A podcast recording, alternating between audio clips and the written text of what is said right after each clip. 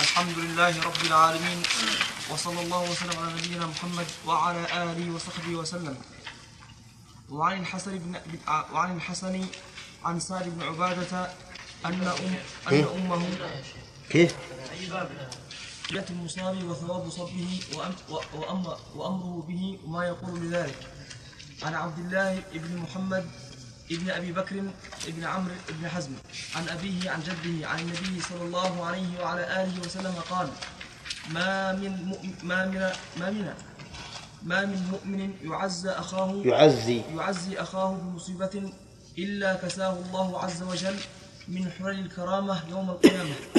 رواه ابن ماجه. وعن الأسود بن عبد الله عن النبي صلى الله عليه وسلم قال من عزى مصابا رواه ابن ماجه والترمذي؟ عن الأسود عن ولا عن اسود بن عبد الله؟ عن عبد الله وعن الحسين بن علي عن النبي صلى الله عليه وسلم قال ما من مسلم ولا مسلمة يصاب بمصيبة فيذكرها وإن قدم عهدها فيحدث لذلك استرجاعا إلا جدد الله تبارك وتعالى له عند ذلك فأعطاه مثل أجرها يوم أصيب. رواه أحمد وابن ماجه. بسم الله الرحمن الرحيم. قال رحمه الله تعالى باب تعزية المصاب وثواب أجره و وثواب صبره وأمره به وما يقول لذلك. التعزية بمعنى التقوية. تعزية الشيء يعني تقويته أي أنك تقويه على تحمل الصبر. لأن المصاب بلا شك يحتاج إلى من يقويه. فإما أن يكون المقوي أمرا باطنا وهو الإيمان بالله عز وجل. لقوله تعالى وبشر الصابرين الذين إذا أصابتهم مصيبة قالوا إنا لله وإنا إليه راجعون. وإما أن يكون أمرا خارجيا وذلك بما يشاهده حوله وبما يقال عنده. فما يشاهده حوله هو أن الإنسان إذا نظر إلى مصيبته وإلى ما أصيب به غيره فإنما أصاب به فإنما أصاب غيره يعينه على التحمل. ولهذا قالت الخنسة وترثي أخاها صخرا قالت ولولا كثرة الباكين حولي على إخوانهم لقتلت نفسي. وما يبكون مثل أخي ولكن أسلي النفس عنه بالتأسي. ويدل لذلك قوله تعالى ولن ينفعكم اليوم إذ ظلمتم أنكم في العذاب مشتركون فإن الناس إذا اشتركوا في العذاب هانت عليهم المصيبة لكن إذا انفرد بها أحدهم صارت أشد. إذن الم... الإنسان يتسلى ويتصبر إما بما معه من الإيمان وإما بما يشاهد حوله وإما بما يلقى إليه من الكلمات التي تقويه وتحمله أثر هذه المصيبة. فالمعزيات الآن كم؟ ثلاثة معزيات ثلاثة. ولم يرد عن النبي صلى الله عليه وسلم صفة في التعزية إلا قوله لإحدى بناته حين أرسلت إليه رسولا قال له مرها فلتصبر ولتحتسب فإن لله ما أخذ وله ما أبقى وكل شيء عنده بأجل مسمى. وهذه الجملة أحسن ما يعزى به المصاب. وأما قول الناس عظم الله أجرك وأحسن عزاءك وغفر لميتك فهذه لم ترد عن النبي عليه الصلاة والسلام. لكن قالها بعض أهل العلم لأنها جامعة. لكن قال لكن تعزية الرسول عليه الصلاة والسلام خير وأبين وأوقع في النفس. فلتصبر على المصيبة ولتحتسب الأجر من الله.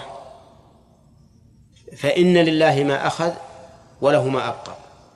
وإذا كان الكل لله فالله عز وجل لا يحجر عليه في خلقه وفي ملكه.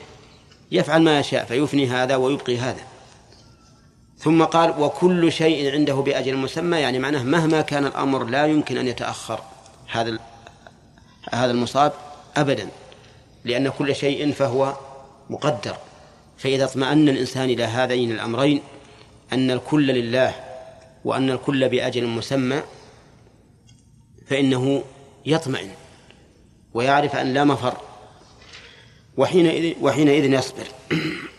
ثم إن المصاب كلمة المصاب تعني الذي ظهرت عليه آثار المصيبة. وليس المصاب من مات له ميت فإن الإنسان قد يموت له ميت ويضرب الدفوف لموته.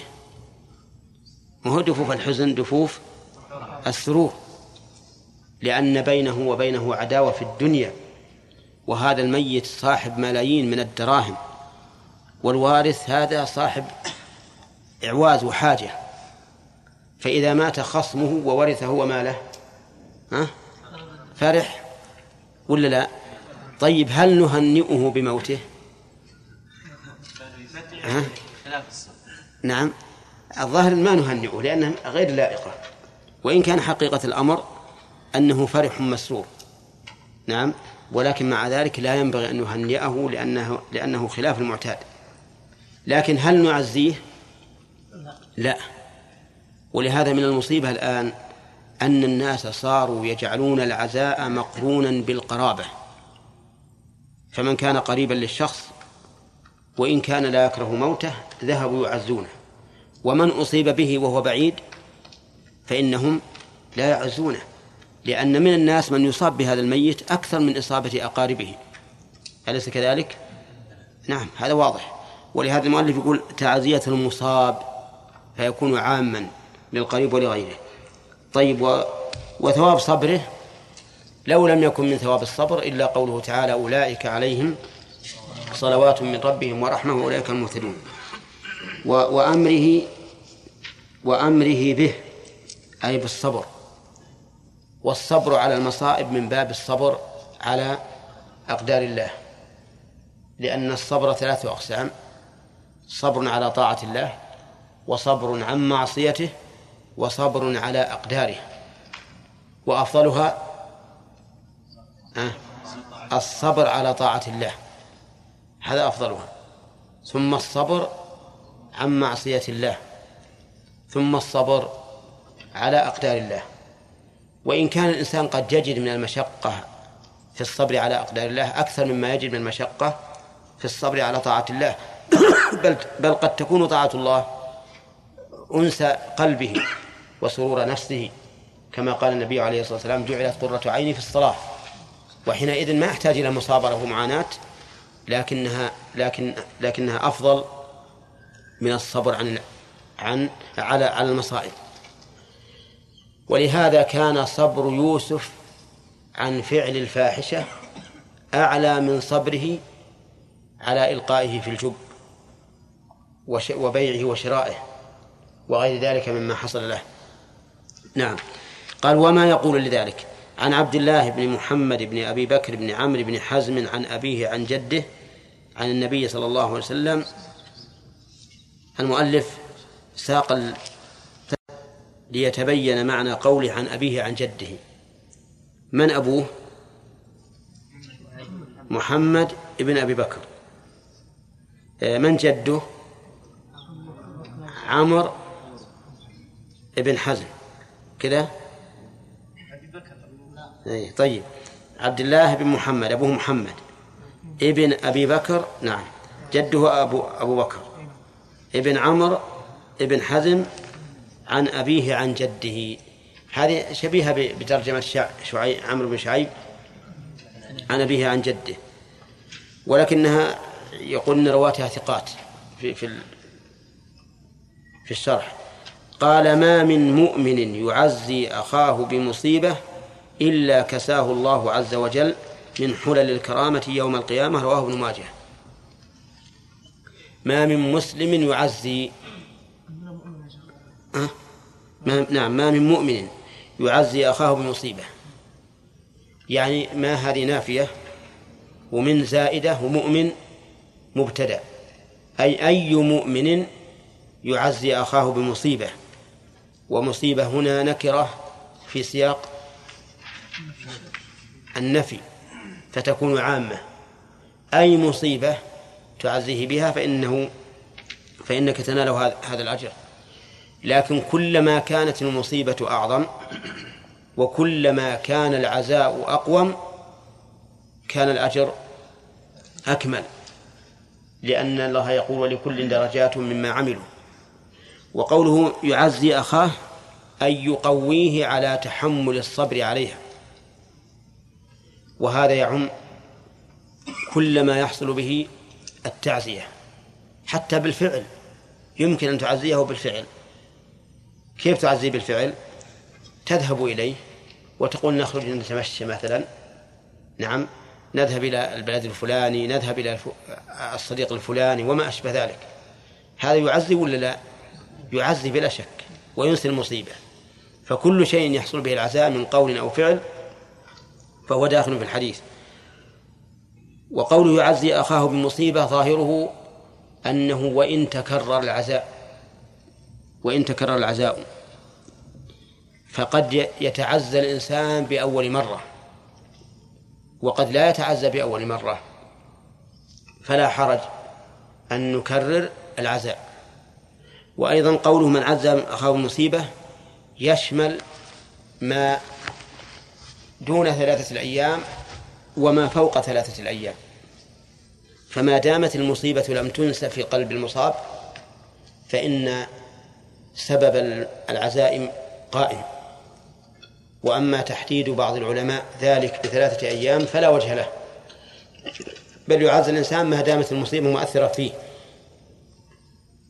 طيب وهل من التعزية أن نخاطبه بما يثير الأحزان؟ نعم. لا هذا خلاف التعزية. ولا ولهذا لاحظ هذه المسألة أنك لا تعزيه بأمر يثير حزنه ويشدد عليه الأمر. ولما خرجوا بابن لعلي بن عقيل رحمه الله أحد علماء المذهب الحنبلي وكان هذا الابن كان طالب علم وكان من أنبل أبنائه وأصيب به رحمه الله.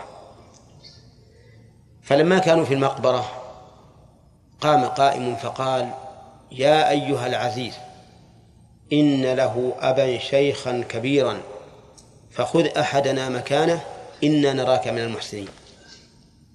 نعم لما سمع الناس هذا الكلام ضجوا بالبكاء. ضجوا بالبكاء. فناداه الشيخ ابن عقيل نادى هذا الرجل وقال يا هذا يا هذا إن القرآن لم ينزل لإثارة الأحزان وإنما نزل لتسكين الأحزان. وأنت الآن هيجت الناس بالبكاء والحزن ووبخه على ما فعل. فإذا نقول إن التعزية يجب أن لا تكون مثيرة. أما تجي مثل واحد مصاب بأبيه والله الله خلف علينا عليك. هذا الوالد اللي يجيب لكم الحبحب ويجيب لكم الرز يجيب لكم كذا الله يخلف عليكم على فقده وما أشبه ذلك. هذه تعزية هذه ها؟ أبدا. وهذه أظن موجودة في بعض البلاد. تجدهم يجتمعون ويقولون وفلان وفلان ندب. الذي كان يفعل كذا ويفعل كذا ويفعل كذا وراح ما راح. طيب إلى رحمة. لنا الله سبحانه وتعالى من دونه. وهذا ليس مما يهيج ليس هذا مما يطفئ حرارة المصيبة ولكنه مما يوقد حرارة المصيبة. نعم. نعم. إيه ما في سؤال طيب. وعن الأسود عن عبد الله عن النبي صلى الله عليه وسلم قال إن قال من عزى مصابا فله مثل أجره. رواه ابن ماجه والترمذي. من عزى مصابا مصابا نكرة في سياق إيش؟ الشرط. فتعم أي مصاب. فمن عز مصابا فله مثل أجره. قد يصاب الإنسان بفقد الولد وبفقد المال وقد يصاب بألم في بدنه ومرض. وهل من المصائب أيضا أن يصاب المسلمون بنكسات أو هزائم من أعدائهم ها؟ نعم. فإذا رأينا أحدا مصابا بأي مصيبة كانت فإننا نعزيه ونقويه على الصبر والتحمل. وهنا يقول فله مثل أجره أي أجر ذلك المصاب. ووجهه أن هذا المصاب الذي أصيب إذا صبر على المصيبة بسبب تحم... تعزيتك. كنت أنت السبب في حصول هذا العمل الصالح وهو الصبر. وكل من أعان على عمل صالح كان له مثل مثل أجر فاعله. فإن التعاون على البر والتقوى فيه خير كثير للفاعل والمعين. وعن وعن الحسين بن علي عن النبي صلى الله عليه وسلم قال ما من مسلم ولا مسلمة يصاب بمصيبة يذكرها وإن قدم عهدها فيحدث لذلك استرجاعا إلا جدد الله له تبارك وتعالى عند ذلك فأعطاه مثل أجرها يوم أصيب. رواه أحمد وابن ماجه. شوف تخريج الحديث عندك؟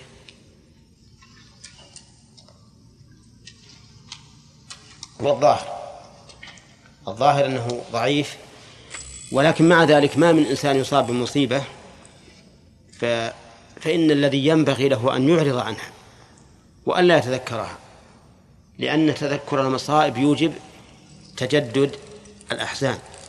ولا شك أن تجدد الأحزان مما يخالف مقصود الشرع فإن الشارع يريد من الإنسان أن يكون مسرور القلب. منشرح الصدر. بل إن الله تعالى قد بين لنا في كتابه أن الشيطان يسعى في الأسباب التي تحزن المرء. قال تعالى إن من نجوى من الشيطان ليحزن الذين آمنوا وليس بضارهم شيئا. فالذي ينبغي للإنسان إذا أصيب بالمصيبة أن يتلهى عنها وأن لا يذكرها. بل إنه إذا ذكرها ينبغي أن يفعل الأسباب التي تزيلها من قلبه حتى لا يحدث له ذلك حزنا جديدا والشيطان إذا وجد من القلب آه، هشاشة إلى هذا الحد تسلط عليه بتذكر المصائب حتى يبقى لا يسر ولا ينشرح صدره. والله أعلم.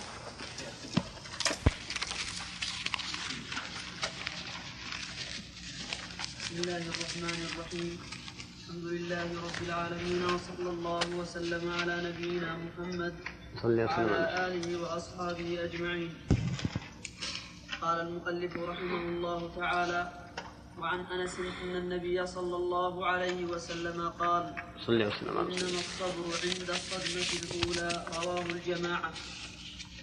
وعن أبي جعفر وعن أبي جعفر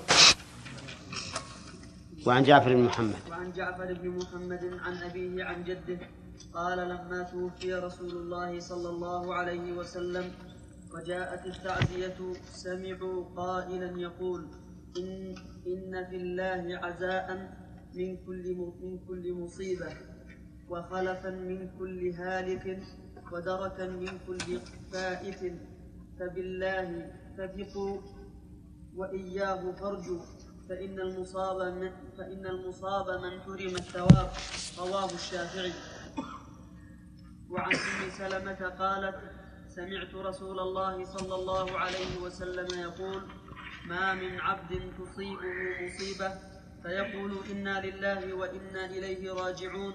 اللهم اللهم أجرني من مصيبتي واخلف لي خيرا من ولا في من مصيبتي ولا في مصيبتي؟ لا في.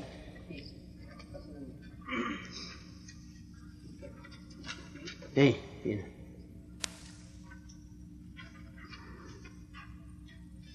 وأجرني وأجرني. اللهم. اللهم أجرني في مصيبتي. واخلف لي خيراً- وأخلف لي. وأخلف. وأخلف لي خيرا منها. إلا آجره الله في مصيبته وأخلف له خيرا منها. قالت فلما توفي أبو سلمة قالت من خير من أبي سلمة؟ صاحب رسول الله صلى الله عليه وسلم قالت ثم عزم الله لي فقلتها. اللهم آجرني اللهم أجرني في مصيبتي وأخلف لي خيرا منها. قالت فتزوجت رسول الله صلى الله عليه وسلم رواه أحمد ومسلم وابن ماجه. بسم الله الرحمن الرحيم. الحمد لله رب العالمين والصلاة والسلام على نبينا محمد وعلى آله وأصحابه أجمعين. تقدم لنا أنه ينبغي أن يعز المصاب وهو الذي حصلت له مصيبة سواء كان تلك المصيبة بمرض أو فقد مال أو فقد حبيب أو ما أشبه ذلك. و وأن التعزية أن يذكر الإنسان ما يحصل به الصبر للمعزى سواء كانت قولية أو فعلية.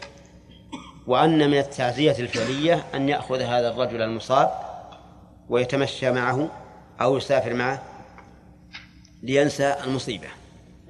وسبق لنا أيضا أن التعزية لا تقيد بأيام وإنما يعزى ما لم تنسى المصيبة. ما دام أثر المصيبة على وجهه فإنه يعزى. وسبق لنا أيضا أن أحسن ما يعزى به من الصيغ ها؟ ما عزى به النبي صلى الله عليه وسلم إحدى بناته. اصبر واحتسب.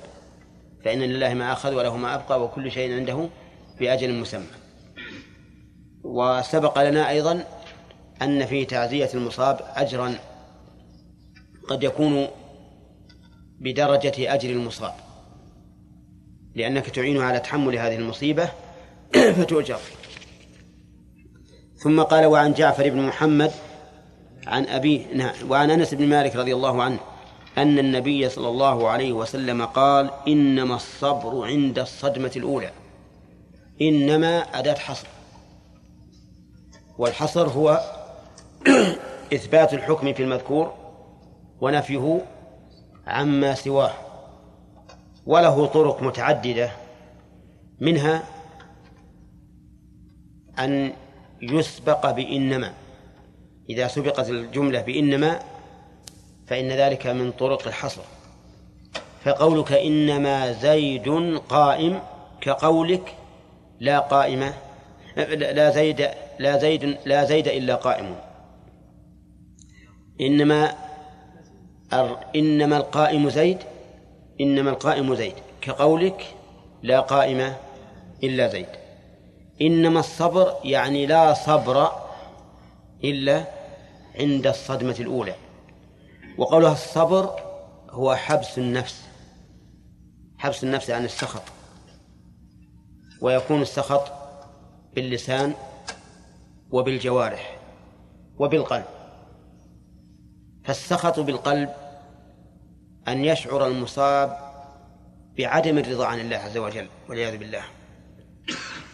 وأن الله تعالى ظلمه وما أشبه ذلك مما تكون مما يكون في القلوب. وهذا أخطرها. وأما وأما السخط باللسان فظاهر. ترى الصبر في القلب أنا فسرت بضده.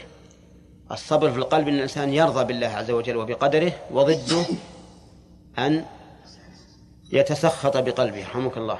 أما التسخط باللسان فأن يتكلم بكلام ينبئ عن عدم رضاه. مثل يا ويلاه يا ويل اللي له والي وما أشبه ذلك.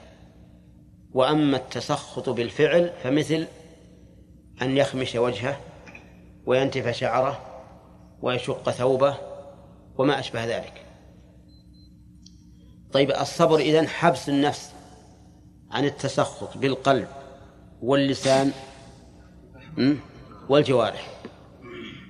وهو واجب كما سنذكره وقوله عند الصدمة الأولى شف الصدمة لأن المصيبة صدمة للإنسان كأنها شيء يصدمه أو جبل يسقط عليه فهي صدمة عظيمة تصدم النفس حتى تتراجع عن الانبساط والانشراح والسعة فتنصدم الأولى ما هي الصدمة الأولى؟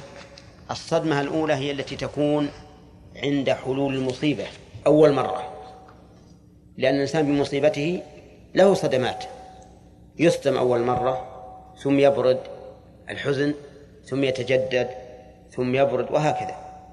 فالصدمة الأولى هي التي فيها الصبر.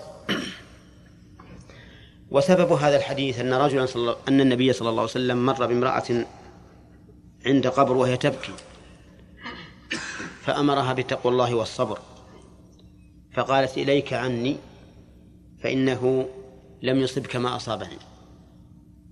فلما انصرف النبي صلى الله عليه وسلم قيل لها إن هذا رسول الله صلى الله عليه وسلم. فقامت وجاءت إلى النبي صلى الله عليه وسلم تعتذر إليه. فقال لها إنما الصبر عند الصدمة الأولى يعني عند أول ما تأتيك المصيبة.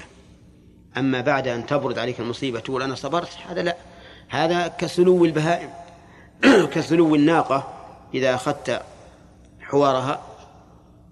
نعم. فإنها تحن إليه مدة من الزمن ثم تهبط. ولكن الصبر الذي هو حبس النفس يكون عند إيش؟ عند الصدمة الأولى. يستفاد من هذا الحديث فوائد. أولا أن الصبر الحقيقي هو ما يكون عند أول المصيبة. لا إذا بردت فإن كل أحد يمكن أن يصبر إذا بردت المصيبة عليه. ومن فوائد الآية الكريمة أن الصبر ينقسم لأن المراد بقوله إنما الصبر يعني الصبر التام الكامل. وإلا فإن الإنسان قد لا يصبر في أول الأمر ولكنه يتصبر حتى يصبر. ومن فوائد الآية من فوائد الحديث آه، أن أو حسن تعليم الرسول عليه الصلاة والسلام حيث أخبر أن الصبر إنما يكون عند الصدمة الأولى عند ملاقاة المصيبة لأول مرة. ويستفاد منه أيضا الحث على أن يصبر, يصبر الإنسان نفسه حين يصاب بالمصيبة بدون تأخير. وعن جعفر بن محمد نبيه عن جده قال جعفر بن محمد. عن أبيه من؟ أبوه. محمد. جده. علي بن أبي طالب. قال لما توفي رسول الله صلى الله عليه وسلم. وجاءت التعزية. سمعوا قائلا يقول إن في الله عزاء من كل مصيبة وخلفا من كل هالك ودركا من كل فائت فبالله فثقوا وإياه فارجوا فإن المصاب من حرم الثواب. رواه الشافعي. والحديث هذا ضعيف للمرة لكن معناه لا شك أنه صحيح. إن في الله عزاء من كل مصيبة هذا صحيح ولا لا؟ صحيح. إذا أصبت بمصيبة فاذكر الله. فإن ذكرك الله عز وجل يعزيك عن كل مصيبة. لأنه عز وجل حي كريم غني حميد يغنيك عن كل شيء. فيه أيضا خلفا من كل هالك. هلك لك ابن أو أب أو أخ. تقول من لي؟ وش نقول؟ الله فهو خلف من كل هالك. وهذا يرد على من على أهل الندبة. أهل الندبة إذا مات الميت عندهم يقول وأبتاه وابناه وأخواه وما أشبه ذلك. ثم يقول من يأتي لنا بالخبز من يأتي لنا بالبصل من يأتي لنا بالطماطم من يأتي لنا بعلف الغنمة وهكذا. نعم. آه وش نقول؟ نقول الله عز وجل ييسر لك من الأمور ما هو خير لك من هذا الفائت. وأظن الأخ عبد الرحمن يمكن يعرف هذا. يوجد عندكم هذا؟ أكثر من هذا. لا يأتي الأكثر يكفي هذا. طيب. كذلك أيضا نقول في الله تعالى خلف من كل هالك. فيه أيضا درك من كل فائت. الفائت هو الشيء الذي لا تدركه يفوتك. ففي الله عز وجل درك من كل فائت. الذي يفوتك من الأمور عندك ما يكفيك عنه وهو من؟ الله سبحانه وتعالى. يخلف عليك هذا الشيء الذي فاتك. طيب وقول فبالله فثقوا وإياه فارجوا. فبالله ألف هذه عاطفة. وبالله جار مجرور متعلق بما بعده وهو قوله ثقوا. والفا في قوله فثقوا الفاء زائدة لتزيين اللفظ. وإلا فالأصل أن يقال فبالله ثقوا لكنها زيدت لتحسين اللفظ. وقوله إياه فارجوا نقول إياه مفعول. مقدم لارجو وإنما قدم لأجل الحصر وأنك لا ترجو غير الله عز وجل. ومع ذلك فنقول فيه بالنسبة للفاء في قوله فارجوا ما قلنا في الفاء في قوله فثقوا أي أن الفاء زائدة لتزيين اللفظ وهي وترد كثيرا هذه أي زيادة الفاء لتحسين اللفظ ترد كثيرا في كلام العرب. فنحن نقول مثلا آه، أعطي فلانا عيني فقط. الفاء هذه يكون زائدة لتحسين اللفظ وأصلها قط. نعم. يقول فإن المصاب من حرم الثواب. صحيح والله. المصاب من حرم الثواب. هذه خله على قلبك دائما.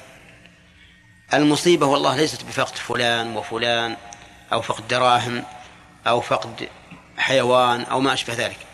المصيبة هي شيف هي حرمان الثواب. وحرمان الثواب يحصل إذا أساء الإنسان عند المصيبة ولم يصبر فإنه يحرم أجر الصبر. والله عز وجل يقول إنما يوفى الصابرون أجرهم بغير حساب. هذا الكلام معناه صحيح لا شك. كلام طيب وجزل ولذيذ. لأن معانيه قوية وأسلوبه صيغته أي أيضا قوية وبليغة. لكن ليس الشأن بحسن اللفظ ولا قوة المعنى وإنما الشأن في الثبوت إيش؟ السند. فإذا كان اللفظ جيدا لكن السند ضعيف فإنه لا يكون لا يصح. وهنا يقول عندي فيه إنه في إسناد القاسم بن عبد الله بن عمر متروك وقد كذبه أحمد بن حنبل ويحيى بن معين وقال أحمد كان يضع الحديث. إذن هذا مر ساقط. لكن معناه كما قلنا صحيح. وعن أم سلمة رضي الله عنها قالت سمعت رسول الله صلى الله عليه وسلم يقول ما من عبد تصيبه مصيبة ما نافية ومن زائدة للتنصيص على العموم. حطوا بالكم. لأن كل حرف زائد فالمراد به التوكيد.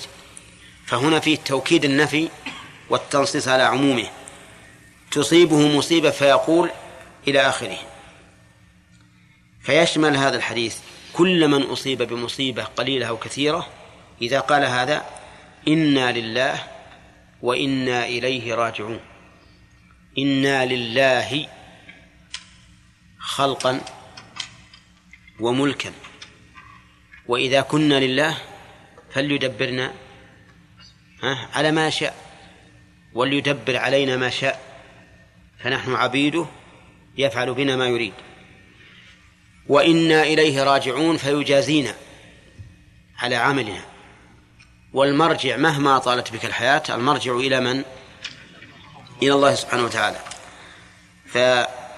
فتقول إنا لله لتطمئن نفسك وتثبتها على أن لله أن يفعل بك ما شاء. وتقول إنا لله راجعون لترجي نفسك أجر الصبر فتصبر وتحتسب. اللهم اللهم أجرني وأجرني. فيها لفظان في مصيبتي. قوله في مصيبة يحتمل أن تكون في للسببية ويحتمل أن تكون للظرفية. تكون للسببية كما هي في قوله صلى الله عليه وسلم دخلت النار امرأة في هرة أي بسببها. فأجرني في مصيبتي أي بسبب مصيبتي. ويحتمل أن تكون للظرفية أي اجعل لي أجرا في هذه المصيبة. في هذه المصيبة فيكون أجري بقدرها. نعم. اللهم أجرني في مصيبتي وأخلف لي خيرا منها. أخلف لي. يجب أن تكون هنا همزة قطع من الفعل الرباعي. إيش؟ أخلف. أخلف. وليست همزة و... همزة وصل لأنها إذا كانت همزة وصل صار الفعل ها ثلاثيا. من خلف يخلف. وهنا لست تطلب من الله أن يكون خلفا. وإنما تطلب من الله أن يجعل لك خلفا. فيتعين أن يكون أن تكون الهمزة إيش؟ همزة قطع. طيب. هنا إذا قلت خلف فلان فلانا في أهله. عندما تأمر هذا الرجل أن يخلفه في أهله وش تقول له؟ أخلف همزة وصل من الثلاثي. وإذا جعل الإنسان شيئا يخلفه بعده عند أهله تقول أخلف فلان عند أهله كذا وكذا. فتقول أخلف عند أهلك. فهنا هل المعنى أخلف لي خيرا منها؟ يعني كن لي أنت خلفا أو اجعل لي خلفا خيرا منها؟ ها؟ اجعل لي خلفا خيرا منها. وعلى هذا فيتعين أن تكون الهمزة همزة قطع. نعم وأخلف لي خيرا منها. ما من عبد تصيب مصيبة فيقول إنا لله وإنا إليه راجعون. اللهم أجرني أو أجرني في مصيبتي وأخلف لي خيرا منها. وش الجواب؟ إلا آجره الله في مصيبته وأخلف له خيرا منها. آجره يعني أعطاه أجرا. في مصيبته وأخلف له خيرا منها فينال بهذا الدعاء فائدتين عظيمتين. الأجر على ما حصل من المصيبة والثاني ها أن يخلف له خير منها. والإنسان إذا حصل له الأمران أن الله يجره على مصيبته ويخلف له خير منها. صارت المصيبة خيرا له الآن. قالت فقلت قلت من خير من أبي سلمة؟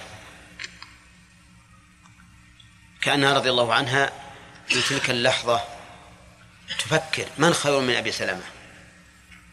يعني أنها لا ترى أحدا خيرا منه لكنها ما عندها تردد وشك. ولو كان عندها تردد وشك فيما قال الرسول صلى الله عليه وسلم لما لما قالت ذلك. لكنها تقول كيف؟ أبو سلمة ابن عمها ومن خير الرجال لأهله متى نلقى مثله؟ قالت رضي الله عنها فعزم ثم عزم الله نعم من خير من أبي سلمة؟ صاحب رسول الله صلى الله عليه وسلم. قالت ثم عزم الله لي يعني قدر لي و ثم ثم عزم الله لي فقلتها. وش قالت؟ إنا لله وإنا إليه راجعون. اللهم أجرني في مصيبتي وأخلف لي خيرا منها. آه، فقلتها اللهم أجرني في مصيبتي وأخلف لي خيرا منها. قالت فتزوجت رسول الله صلى الله عليه وسلم. طيب خلف الله لها؟ ها؟ خيرا أخلف الله لها خيرا من أبي, من أبي سلمة وهو رسول الله صلى الله عليه وسلم. نعم. وهذا من أثر دعوة الرسول عليه الصلاة والسلام لأبي سلمة. لأنه لما دخل على أبي سلمة وقد شق بصره فأغمضه وقال إن الروح إذا قبض اتبعه البصر. فضج ناس من أهله لما سمعوا قول الرسول صلى الله عليه وسلم إن الروح إذا قبض علموا أن الرجل قد مات. فقال النبي صلى الله عليه وسلم لا تدعوا على أنفسكم إلا بخير فإن الملائكة يؤمنون على ما تقولون. ثم قال اللهم اغفر لأبي سلمة وارفع درجته في المهديين وافسح له في قبره ونور له فيه واخلفه في عقبه. كم من جملة؟ خمس خمس جمل. كل جملة تسوى الدنيا كلها. قال اللهم اغفر لأبي سلمة وارفع درجته في المهديين وافسح له في قبره ونور له فيه واخلفه في عقبه. نعم. هل خلف الله في عقبه؟ نعم. امرأته صارت زوجا للرسول صلى الله عليه وسلم وأولاده صاروا عند النبي صلى الله عليه وسلم يتربون في حجره وهذا من آثار دعوة النبي صلى الله عليه وسلم وكذلك أيضا من آثار دعائها هي. طيب إذن في هذا الحديث دليل على أنه ينبغي للمصاب أن يدعو بهذا الدعاء. ثانيا أن من دعا بهذا الدعاء بقلب موقن فإن الله تعالى يحقق له ما وعد به رسوله صلى الله عليه وسلم. أن أن يأجره في مصيبته وأن يخلف له خيرا منها. آه، ثالثا يقين أم سلمة رضي الله عنها. حين قالت ثم عزم الله لي. رابعا أن الشيطان قد يأتي الإنسان فيشككه فيشككه فيما أخبر الله به ورسوله. ولكن إذا كان عند الإيمان عند الإنسان إيمان فإن هذا الشك يتلاشى. ويزول ويعزم خامسا أنه إذا أتاك الشيطان في مثل هذه الأمور واستبعدت أن يقع ما صح به الخبر فما الواجب عليك؟ الواجب أن تعزم وأن وأن تفعل ثم سيكون ما أخبر به الله ورسوله. وأما أن تستحسر وتدع لأنك تستبعد فهذا خطأ. آه، ومن فوائد الحديث أن الله سبحانه وتعالى قد يجلب للإنسان ما لا يخطر له على البال. ما ظنك لو قيل لأم سلمة في تلك الحال؟ إن زوجك بعد أبي سلمة رسول الله صلى الله عليه وسلم. ها؟ لقالت ليت موته متقدم. نعم. لأن رسول الله صلى الله عليه وسلم خير لها من أبي سلمة بلا شك. لكن ما خطر على بالها أن يكون الرسول صلى الله عليه وسلم هو الذي يخلف أبا سلمة عليها. فالإنسان قد يأتيه من ألطاف الله عز وجل ما لا يخطر بباله وذلك مبني على تصديقه وإيمانه. فكلما كان الإنسان أشد تصديقا وإيمانا بالله ورسوله حصل له من الخير ما لم يخطر له على البال. ومن فوائد الحديث أن رسول الله صلى الله عليه وسلم كان لا يتزوج النساء للشهوة الجنسية فقط وإنما يراعي مصالح كثيرة لأنه صلى الله عليه وسلم هنا هل تزوج بكرا؟ تزوج امرأة ذات أولاد وبعد زوج مما يكذب دعوى النصارى الخبثاء الذين يقولون إن محمدا رجل شهواني. ليس له هم إلا النساء والعياذ بالله. فيقال لهم قاتلكم الله وأن تؤفكون. لو كان الرسول عليه الصلاة والسلام ليس له إلا ذلك الهم لكان يختار من نساء الصحابة أجملهن وأشبهن ويختار الأبكار دون العوانس. ولكن الرسول صلى الله عليه وسلم يتزوج النساء لمصالح عامة دينية واجتماعية تزوج عائشة رضي الله عنها وتزوج حفصة مراعاة لماذا؟ لأبويهم لأن أبويهما وزير رسول الله صلى الله عليه وسلم وتزوج صفية جبرا لخاطرها لأنها كانت زوجة من؟ ها؟ زوجة رجل من كبار اليهود وأبوها كان سيدهم حيي بن أخطب وكونها تؤسر مع الأسرى ويؤتى بها رقيقة مملوكة لا يجبر قلبها إلا أن يتزوجها الرسول عليه الصلاة والسلام وكذلك تزوج أم حبيبة بنت أبي سفيان لشرفها وحسبها وهناك أيضا مصلحة عامة لكل النساء اللي تزوجهن وهي نشر نشر السنة التي لا يطلع عليها إلا النساء. فمن أين علمنا صلاة الرسول صلى الله عليه وسلم بالليل؟ غالبها من نسائه. ومن أين علمنا كيف نغتسل؟ من طريق النساء. ومن أين علمنا أن المني طاهر مثلا؟ من طريق النساء. وهناك سنن كثيرة تلقيت من ها من زوجات الرسول عليه الصلاة والسلام.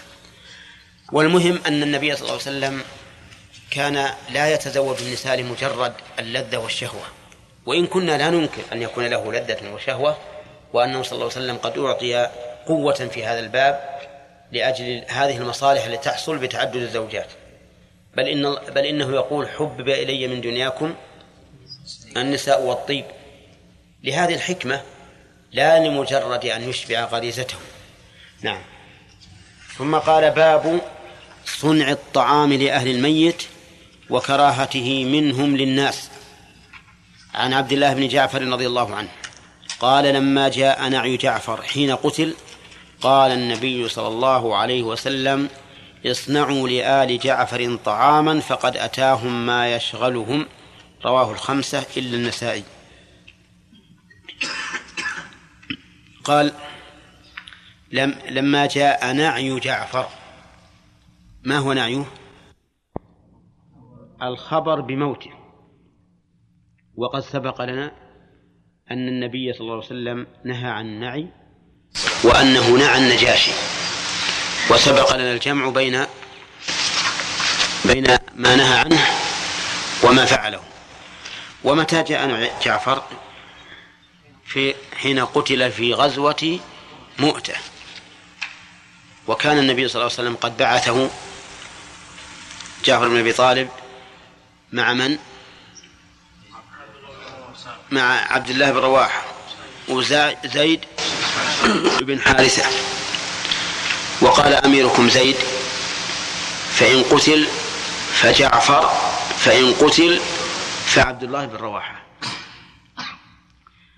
فلما جاء نعيه يعني الخبر بموته قال النبي صلى الله عليه وسلم لأهله اصنعوا لآل جعفر طعاما. وعلل ذلك بقوله فقد أتاهم ما يشغلهم.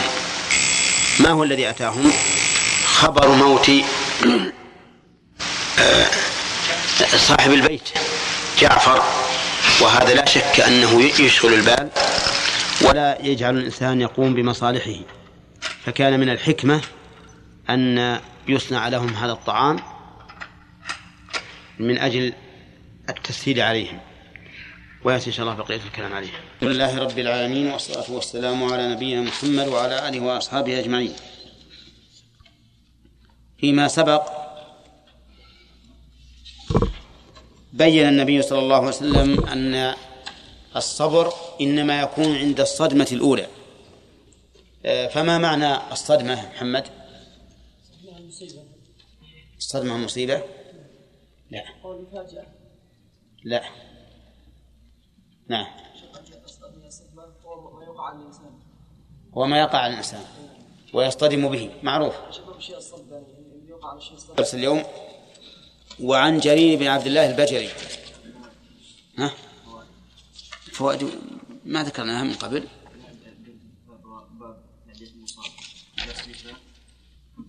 ها؟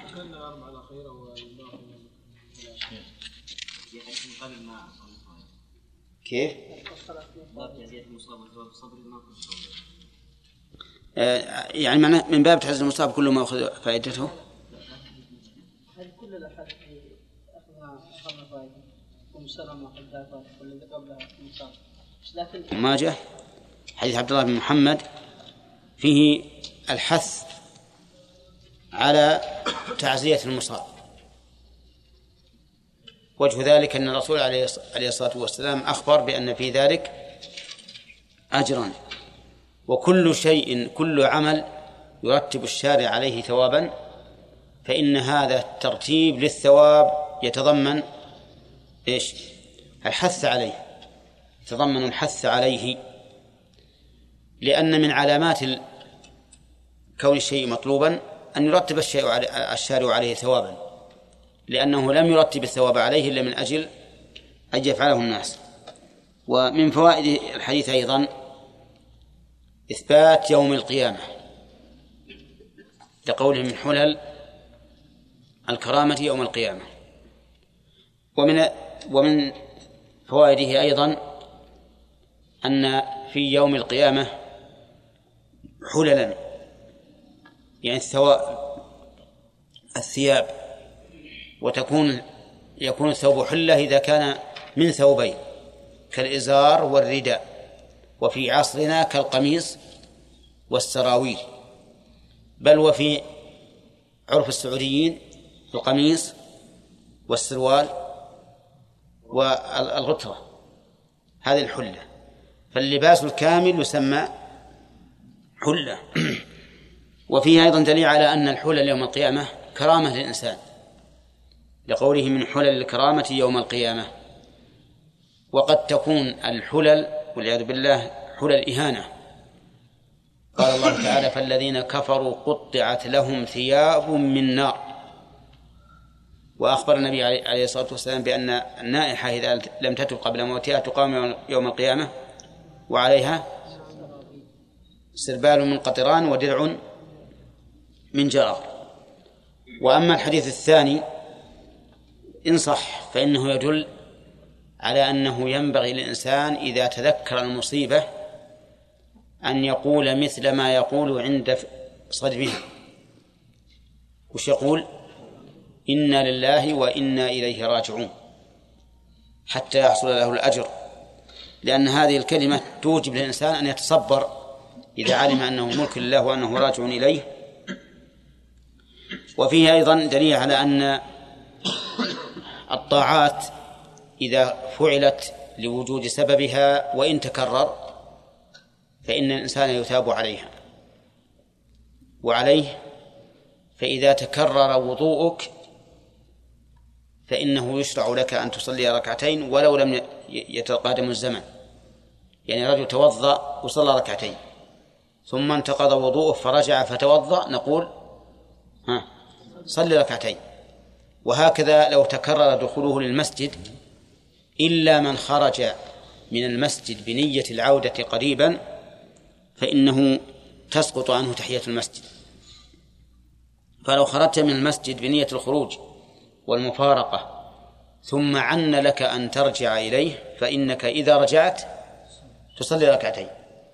لكن لو خرجت من المسجد للوضوء أو للشرب أو لحاجة بسيطة بنية الرجوع فإنك في حكم الباقي في المسجد. ولهذا قال النبي عليه الصلاة والسلام في من قام من مكانه ثم عاد إليه قال إنه إيش؟ أحق بمجلسه. وهذا دليل على أنه لا, لا يزال باقيا في المسجد حكما وإن كان قد فارقه جسما. وأما حديث أنس فأخذنا فوائده.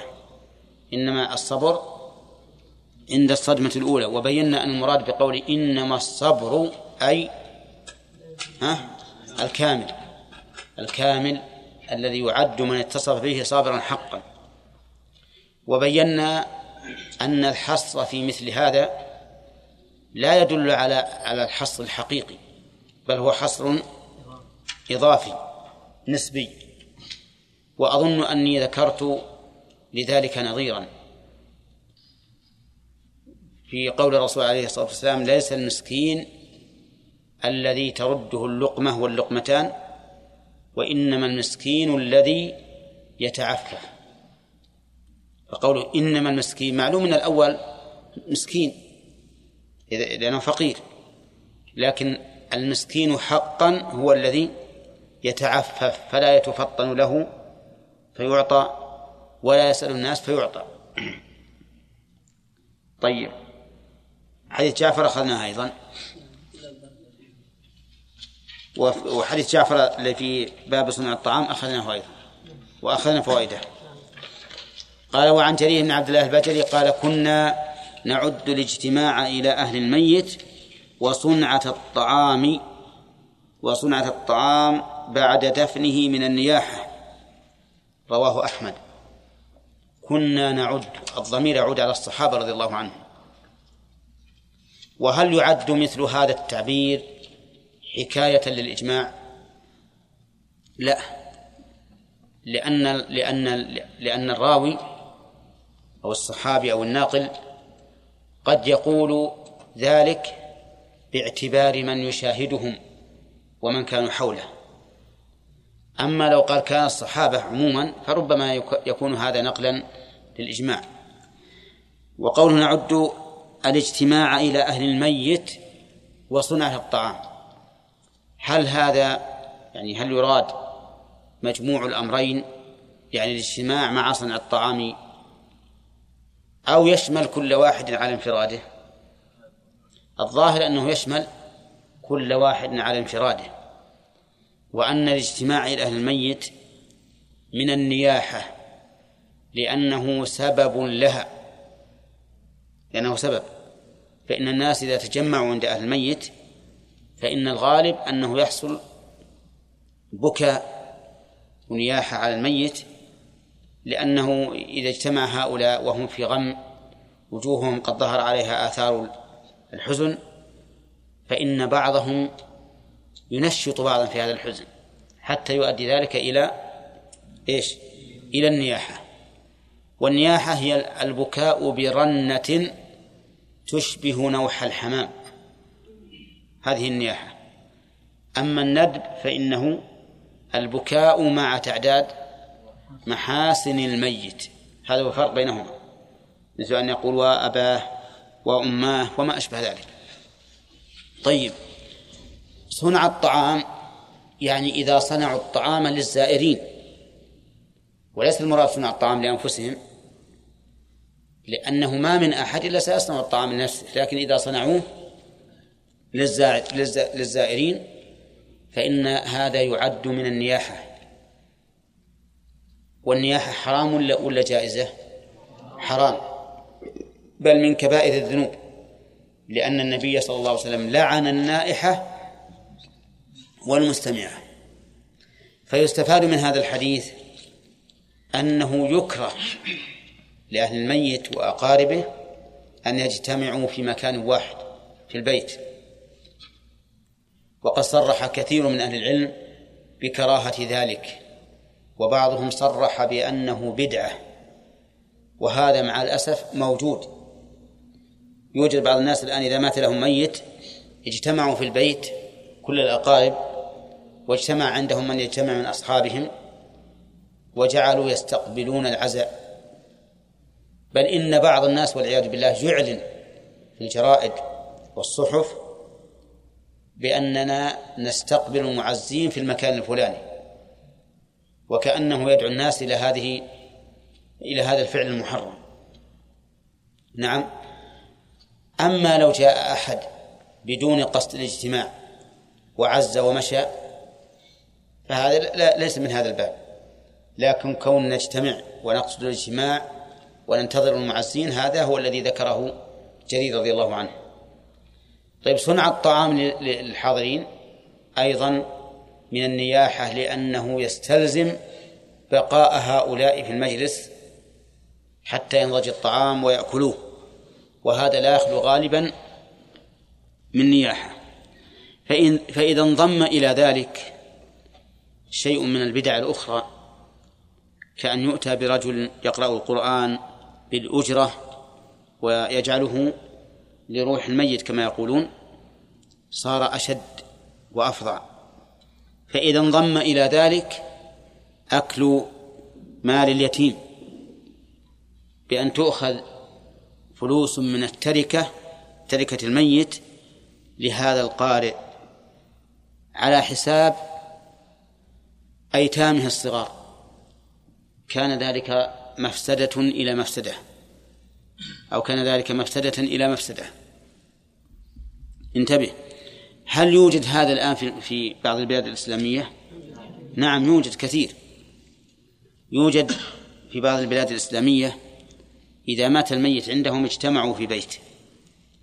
وجمعوا من يجمعون من أصدقائهم وأقاربهم. وجعلوا يصنعون الأطعمة والحلوى والشاهي والقهوة.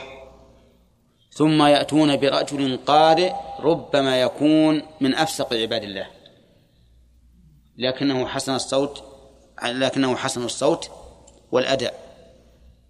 ويتفقون معه على أن يقرأ القرآن ختمة من القرآن يجعلونها كما يزعمون لروح الميت. ننظر ماذا تضمن هذا هذا هذا الفعل من المفاسد تضمن أولا أن الصحابة يعدون مثل ذلك. ها نياحة. ثانيا أنه يشتمل على لهو في بعض الأحيان يزعمون إن هذا اللهو يقابل المصيبة فيتسلون بهم. ومن تسلى بمحرم لم يزدده هذا التسلي إلا شرا لأنه قد ينسى المصيبة حين له لكن إذا زال له رجعت المصيبة أكبر وأعظم. فيه أيضا بيع القرآن وشراؤه. أولى لأن هؤلاء يشترون من من القارئ القرآن شراء. ومعلوم أن عقد الأجرة على قراءة القرآن محرم. لا على تعليم القرآن. الصحيح أن تعليم القرآن جائز بالأجرة لكن قراءة القرآن بالأجرة محرمة. الثالث أنه يتضمن إيش أكل مال اليتامى بالباطل فإن هذا فإن حساب هذا القارئ سيكون من التركة والتركة لهؤلاء اليتامى فيها نصيب وهل يستفيد الميت من هذه القراءة؟ ها؟ الجواب لا يستفيد إما لأن الأعمال البدنية المحضة لا يستفيد منها إلا عاملها.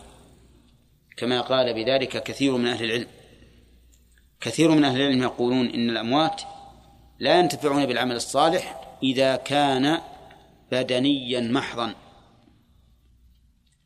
ولم يكن واجبا. يعني في قراءة القرآن عند هؤلاء لا تصح